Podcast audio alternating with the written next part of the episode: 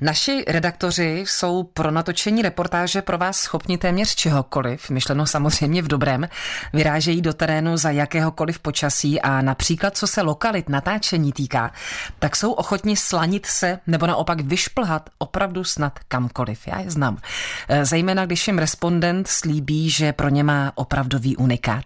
A skutečnou zajímavost měl přichystanou i kastelán Tachovského zámku Pavel Volter, který vzal naši redaktorku Kateřinu Dobrovolnou na poněkud neobvyklé místo jízdárny ve Světcích. My jsme teď na střeše. V jaké výšce se nacházíme? Něco víc než 26 metrů a jsme vlastně u toho nejvyššího místa tady u nás v jízdárně, u symbolu a u té nejdůležitější části naší jízdárny jsme ještě nad krovem u takzvané lucerny. Úplně až na střechu se běžně turisté nedostanou, je to tak? Přesně tak, to z bezpečnostních důvodů u velkých skupin není možné. Sama vidíte, že jsme tedy velice opatrní, že taky dáváme pozor, kde se tady pohybujeme z toho hlavního sálu, anebo z jakékoliv světové strany z okolí jízdárny. Je ta lucerna taky viditelná? Já obyčejně točím o exponátech a toto nevím, jestli úplně můžeme označit za exponát. On je to spíš architektonický prvek. Čím je zajímavý? Je to vlastně nejvyšší část jízdárny, je to hranolový světlík a není ten světlík nějaký úplně malý, to v žádném případě. Byla to záležitost důležitě vystavěná tak, aby do hlavního sálu přicházelo co nejvíc světla a celý prostor jízdárny byl taky výborně odvětrávaný. Jak můžeme Lucernu blíže popsat pro naše posluchače? Jak vypadá? Ten hranolový světlík je vlastně tak 3,5 metru vysoký, zabírá délku přes 20 metrů a můžeme říct, že to je perla celé jízdárny. Samozřejmě jako celý krov je ze dřeva, je krytý nejenom tedy těmi skleněnými tabulemi, ale zakládalo se vždycky na tom, aby to byla velice jako okrasná část, takže je tam ozdobné mřížování, to je sice tedy novější, ale navazuje na to, jako to mřížování vypadalo v 19. století a vidíte, že každá ta tabule té lucerny toho světlíku je zdobena čtyřlístky. Ano, opravdu je to velice pěkné a zdobné. A tamhle vidím po otevřenou skleněnou tabuli, to je schválně?